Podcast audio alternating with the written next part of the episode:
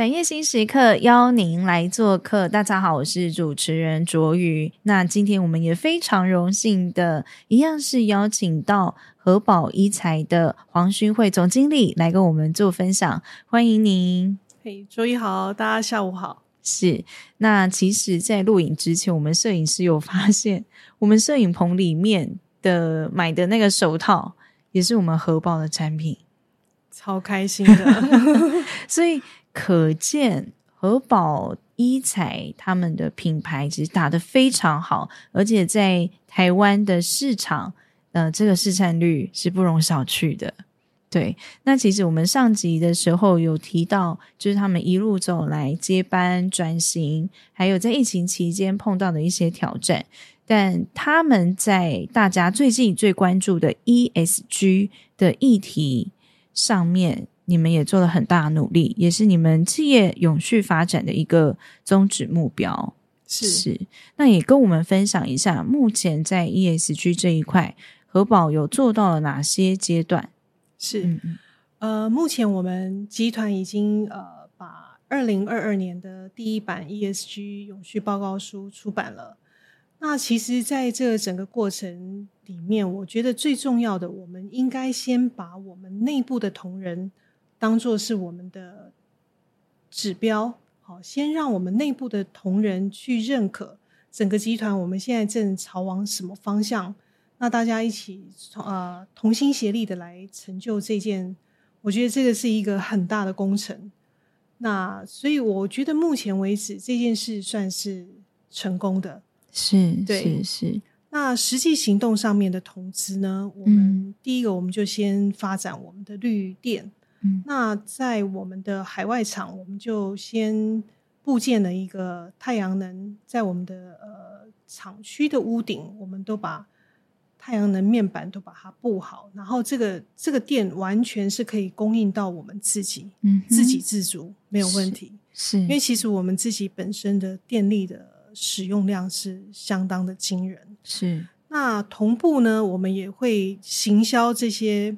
一些基本的概念给我们同仁，像我们会用内部的通讯软体，呃，告诉我们的同仁我们的成就是什么。就好像是昨天我们的呃管理部就会发布说，我们从去年十月到今年的七月，我们已经节省了九千八百二十六吨的当量碳排放的当量。嗯，所以这个会让大家。对这个用数字来说话，我觉得这件事情是很重要的，很振奋人心，真的很振奋。因为我刚刚听到这个数字的时候，我想不只是企业内部的同仁觉得很振奋，对于许多台湾中小企业主来讲，听到也会眼睛为之一亮。是，而且接下来大家想要请意的就是怎么做？怎么做？是，嗯，我觉得当然第一个就是说，呃。程序呃，成立永续经营办公室是一个初步的做法。嗯，那这个里面当然我们的呃，看是公司的董事长、执行长或总经理，你自己一定要下来当永续长，对对，没错。嗯、呃，就是说来支持这个专案，对领导。那另外就是说，因为他的资讯量其实也非常的庞大，嗯。那我们也会找到一些外部的顾问师来辅导。是，那现在其实有很多的工具，哦，我相信鼎新这边也有很多的工具，能够来知道自己现在在哪里，即将往哪里走。嗯，我想这个都是一个很重要的一个行动。那最主要就是说，在这个整个行动做下去之后，其实就是展现了这个公司的领导领导人的一个决心。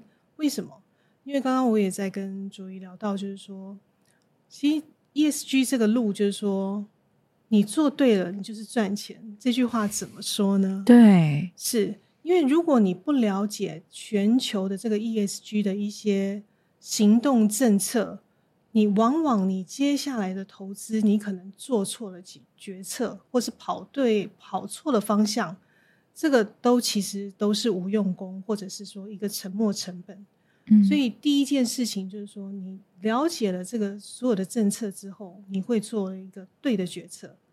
所以这个其实少输为赢啊，这个在所有的商业经营里面，这个是第一要素，是少输为赢。对，所以是不是做了 ESG 之后，对于企业来说，它其实是有加分的效果？呃，我相信肯定是因为就核保集团来讲，我们很大的客户群都在欧盟。嗯，那欧盟的，尤其是我们有一些客户群，他是在北欧。他们其实是第一个提出他有这方面的需求，比方说产品生命周期 LCA，嗯，或是他想要知道你的产品的呃碳足迹，嗯，好，那这些都是一些很初步的一些需求，因为这个都会联动到他在当地销售产品的一个优势。那所以在客户的一些要求下，还有我们自己也呃政府政策。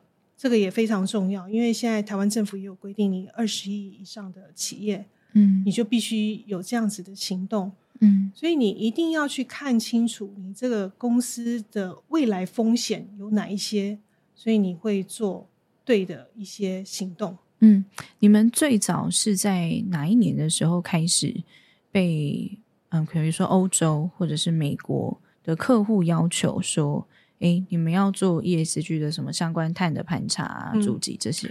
我们其实，在二零二一年，就是疫情在海外趋缓了之后，嗯、其实这个议题就在慢慢的被带回来。一开始就是提了一下，提了一下。嗯，对，嗯嗯嗯。那我可能会需要帮观众朋友来问一些问题，因为嗯、呃，我的观众可能有一些他们是中小企业，可能资本额还没有到这么大。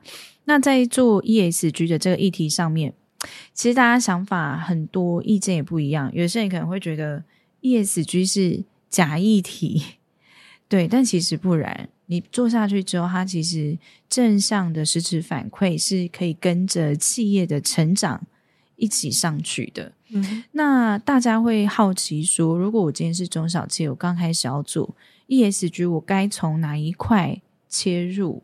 会比较好进入，是，嗯，那可能就是可以从它这个字面上的意思来看，ESG。那整个 ESG 的行动，其实就是对目前的这个极地气候是跟呃所有的一些呃碳排放量，其实这个是最大的议题。嗯，所以当然大家会从 E 开始做起，嗯嗯。但是我本身我觉得这个 G 的这个 governance，就是说。你这个企业的领导人，你的承诺，嗯、然后你有没有看清楚你这个业态即将面临什么样的风险？嗯、对，我觉得这两件事，嗯，嗯领导人应该要去看清楚。嗯哼，嗯哼，嗯哼。所以，像我们公司，我们自己都会去上课，然后我们会去拿证照，嗯、就是希望能够把一些风险先看清楚。嗯嗯嗯，因为。呃，政策推动你跟或不跟，其实差就是差在你的功课有没有做得很充足，因为它其实也是伴随经营的风险。没错，而且每一个业态都不一样，大家的产业的形态是不同的，是，所以你可能面临的挑战也会不相同，或者是说你的跨境的一些生意，嗯、哦，它也是不相同。嗯嗯，所以第一个你要。看清楚自己的风险，我觉得这件事非常的重要。对，因为有些人他可能是以碳来讲好了，有些人可能是运输的过程当中会产生很多碳，有些人可能是设备本身就是呃排碳大户，有可能是产品本身，嗯，它就会制造碳。范畴一、范畴二、范畴三，是，所以不同环节，如果你没有做足足够的功课，或者是去你的跟你的供应商。做充足沟通的话，那接下来你要面临到要刻开始刻针相关的一些动作动起来的时候，你可能会来来不及去做应付。对，我个人深刻的感受是这样，没有错。我，我成立了永续经营办公室，嗯哼，可是如果他讲的话我都听不懂，嗯，因为这个办公室的同仁他很可能是就是这方面。的专家，或是他是法务出身的，嗯，但是他讲他讲的话，第一个你没有充分的理解到，或者是说他其实也不是很清楚公司经营的 business 是在哪一块，对，所以这样子两两个双向沟通是没有聚焦到的。嗯，所以为什么我会觉得每一个企业主，你真的要花一点时间去了解他这个整个 E ESG 到底在谈什么，然后跟你的产业又有什么正相关？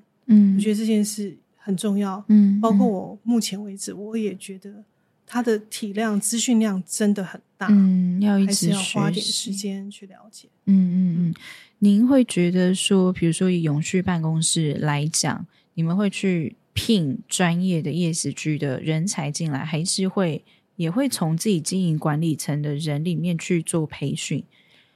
我们是从外外部找来。嗯嗯，但是就是我刚刚讲的重点，就是说他其实没有 business 的方面的对实战经验，所以 ESG 跟我们的怎么业态怎么放在一起，这件事还是要有一个一个人去嫁接，有一个 bridge。对对对，因为嗯。呃我收到了很多反馈啦，嗯、就是很多企业主他们也是都在接触各式各样 ESG 的资讯跟课程。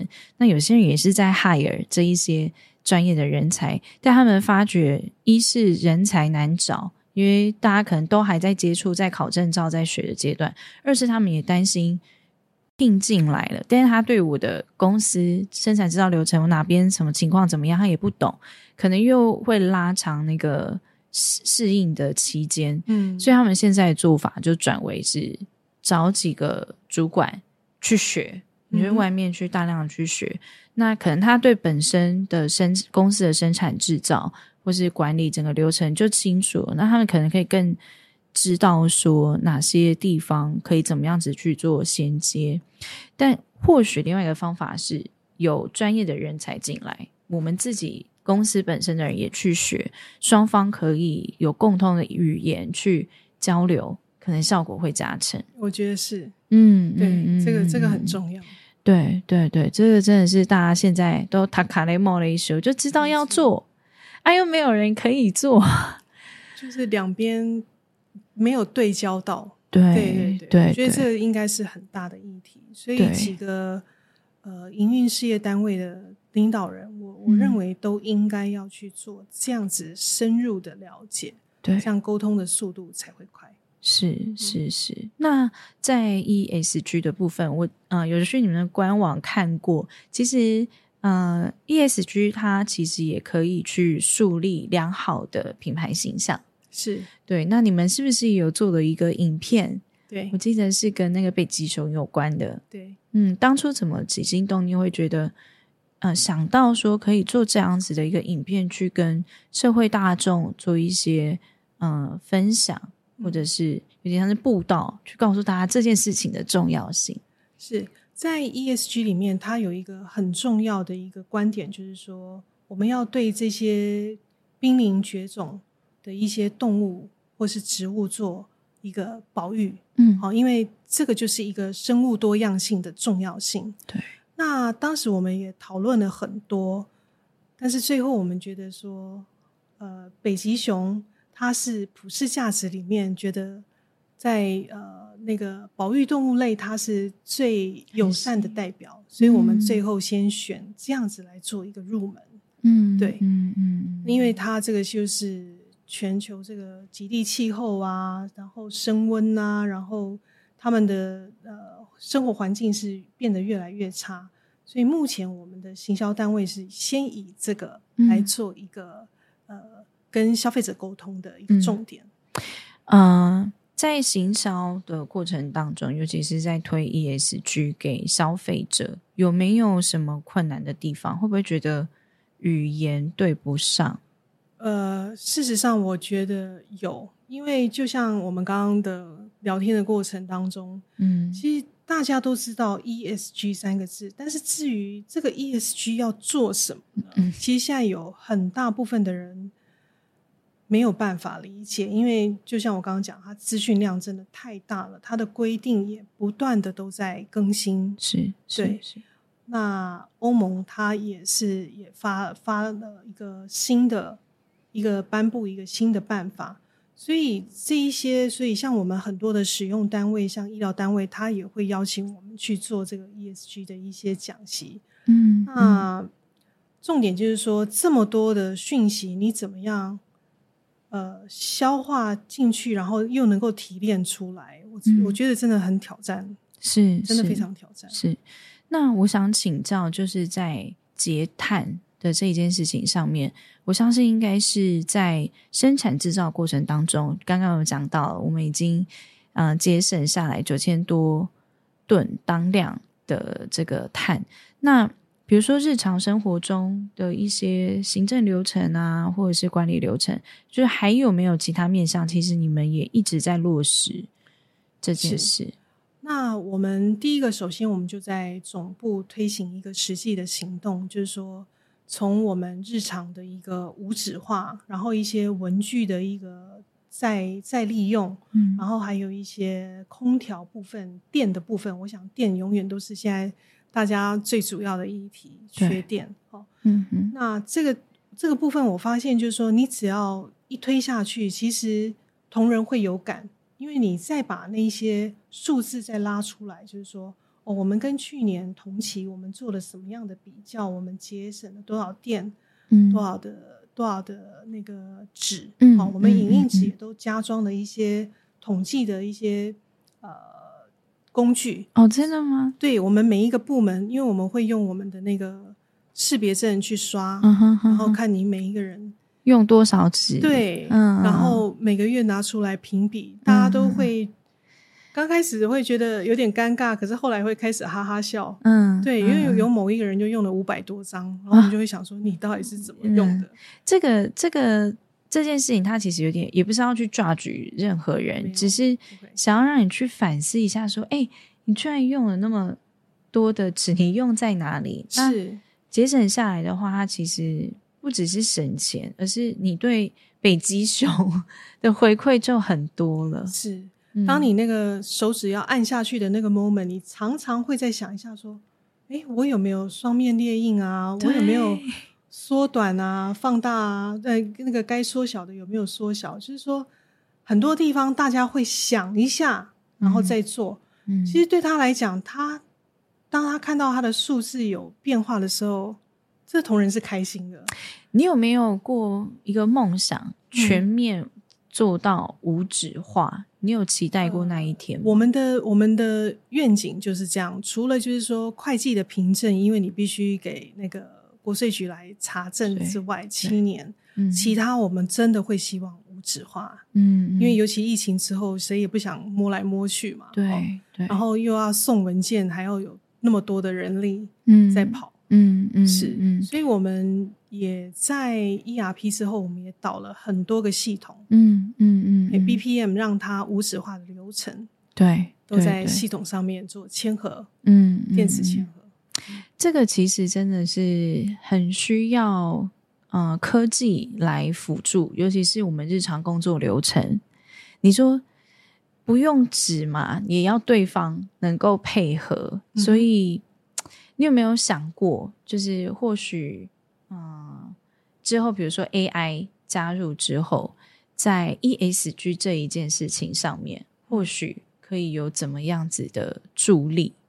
比如说在电节电或者是节碳上面，它能不能帮助，嗯，成为某一些角色，然后帮助你们在做 ESG 的时候更加提效？嗯，我相信绝对是有的。嗯。它 AI 它如果演算出来的数字，然后可以告诉你你怎么优化，或者说你的问题点在哪里，嗯、那当然你就可以去缩短这个流程。嗯嗯，对，嗯嗯，我相信它是有它的效益，但是唯一就是说 AI 演算也很耗电，这个也是大家正在讲的啊。对对，怎么怎么说？是说演算的本身就是一个耗电的过程。没错没错。哦，对，那这样子。感觉又有还有一里路哎、欸，就觉得很多里路哎、欸，这个真的，我们现在只能先走在人群当中。哈。嗯、那看这个整个方向，我们先把基本功做好，嗯，对，嗯、然后一步一步来，嗯，对，这就是我对您刚刚讲的那个中小企业的一些嗯。一些一些建议。对，对对，对对嗯。因为其实我们刚刚也有提到啊，像是 ESG 这件事情，大家都在找人才。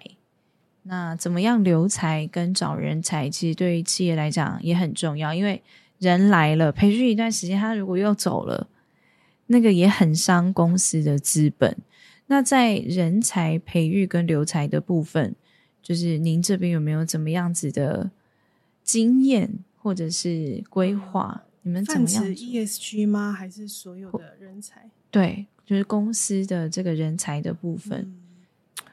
这一点我相信，因为世代不同哈、嗯，其实每一个世代他们心里面所想的价值是不一样的。嗯。但是我觉得有一件事情很重要，就是说，是每一个人都需要他的舞台，嗯，然后他希望那个舞台有一个 spotlight 可以打到他，嗯，我们这边有 非常的多，对，所以我的意思是说，我觉得当身为一个主管，你有一个很重要的任务，就是说你要看见他的强项，嗯，然后你能不能依照他的强项去 create 他的舞台，嗯。这个我觉得是一个留才的好方法。嗯哼。除此之外，我觉得我好像也没有那么棒。有没有实际的一些经验？实际的经验哈，就是说，嗯、其实我公司有一位跟了十，应该有二十多年了吧。嗯。然后他其实本来是个船务，嗯，船务的主管。OK。他是 logistic 物流，嗯，但是是做我们全球物流的。是。那他目前是我我有创了一个部门叫营运资源整合，是是。他今年被升上协力，哇，对，嗯，呃呃，对不起，是处长，嗯，处长，他等于是那个 BU head。那很多人就说，那你营运资源整合是个什么部门？是吃的还是用的？嗯，哦，很多人会很多问号，就是说这个部门其实我说就是字面上的意思，嗯，他就是在帮我们所有的。营运，嗯哼哼哼，看哪一个部门，哪一个部门跟哪一个部门，他们在串接上有问题，嗯，那他就是那一个人，他可以在里面穿针引线，trouble shooting，对，OK，因为这个部门，你说他有什么 daily routine 的工作吗？并没有，嗯，可是其实他每天要解决的问题是超级的多，嗯，那第一个，因为他有这么资深的年资，他其实对我们的。呃，整个流程其实是比我还熟的，因为他他管的蛮细的，他已经 rotate 了很多个部门。是，然后他当他就是说有人给他问题的时候，他马上他的脑袋很清楚，就是说，好，你现在该往哪里去？啊，对，他就有那个能力去指大家一条路，嗯，去拿到大家所需需要的资源。是，是，对，是，所以每一个企业很重要的一件事就是说，你的营运有没有办法整合？对对，所以这个部门叫营运资源整合。嗯，自己也很开心，我创了一个这样的部门。嗯，营运整合才可以减少不必要的浪费。是的，是的，嗯，才不用在那里就是闯过来闯过去，然后大家不开心。嗯，对，或者是说谁做？对，嗯，有时候工作流程可能又会重叠，或者是这个怎么到这一段突然没有人找不到答案了？对，嗯，那就尴尬了。那是。他有点像顾问的角色，也有一点点这种感觉，对不对？他是实质会去解决问题的人，是是，是。所以我刚刚回复您的问题就是说，嗯，我怎么创造这个人的舞台？对，我帮他创了一个部门，我放他在对的位置，因为他本身其实蛮呛的，他是北方人，嗯，他蛮容易跟人家吵架的，嗯，对。但你反而叫他去当一个，对，嗯，那因为第一个他够资深，第二个他很认真，是，第三个他熟悉所有的流程，所以我就用了他的优点。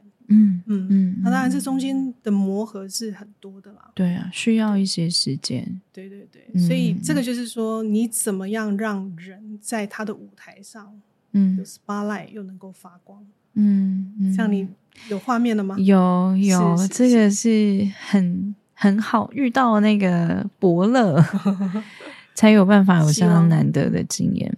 希望。但其实像这种资源整合，你有没有想过有一天？嗯，什么人要做什么事，他可以是被 AI 来决定的。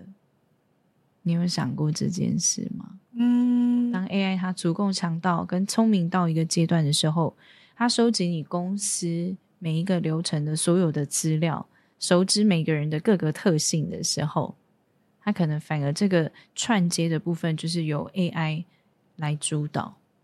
我相信有诶、欸，现在呃，房间有很多公司，他们已经有这样子的 GPT，就是对内部客户跟外部客户。对对对对对，对，有。您觉得对 AI 是嗯呃乐观其成它的到来，然后已经开始有去思考怎么使用它，还是会有一点点的小忧虑？哦，我没有忧虑，我觉得这个是一个趋势，只是说它有没有办法生成的这么的聪明。嗯，这个我觉得是一个一个一个 question 嗯，对，嗯嗯嗯，因为嗯、呃，其实最近我们也有在分享一个经验，它叫做数字驱动。嗯哼，就是我们希望透过呃 AI 的这种演算法，那结合可能其他家的一些经验，或者是你自己本身的资料，嗯、去 run 出一个专属于你的企业管理的方案。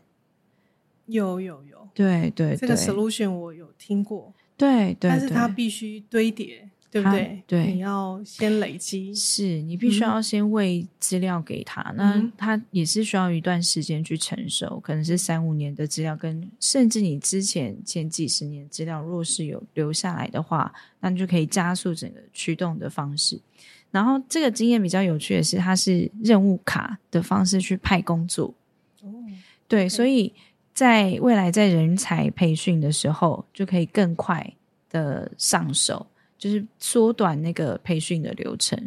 所以我那个时候知道这一个东西的时候，我觉得哇，感觉以后那种行政琐事就可以节省很多。然后，因为人脑就是会忘记，你有时候很多事情一杂一多的时候就会忘记，可是他感觉就可以帮助你很多，就会定期提醒你：哎，你今天要做什么？你今天要做什么？你就不会忘记，他甚至还可以帮你排程。我就好期待他的到来。我相信我，我也我也很期待这一天的到来。是是，因为人现在是所有企业的一个决战点，嗯，但是有人这件事情其实是很多老板的头痛的最大的议题。嗯，对，就是不用人又不行，但有人他又有自己的 想法跟思维，又需要时间去磨合。对，诶，我今天才刚好看到一个那个照片啊，他就说那个一一一间店他倒掉，牛肉面店倒掉，然后就是他付不出薪水，然后他的员工就去贴布条，就说老板欠钱，然后那个老板就记者去采访他，那老板就说因为员工不听话，我看到这个超好笑，然后我就跟我朋友说，那要去哪边找听话的员工？这这个是笑话一则吧，笑话一则，但它其实也反映到我们很多在经营管理当中碰到人会遇到的事情，不是员工不听话，而是大家都有自己的想法跟思维。但就像您提到的，就是有想法的员工、勇于表达的员工，其实都是好的人才，只是在不同的员工之间要怎么样子去串联跟磨合。没错。其实这个也会让你们就是比较减轻一些压力啊，不然哦，鬼刚呢就是要处理人的事情就头痛了。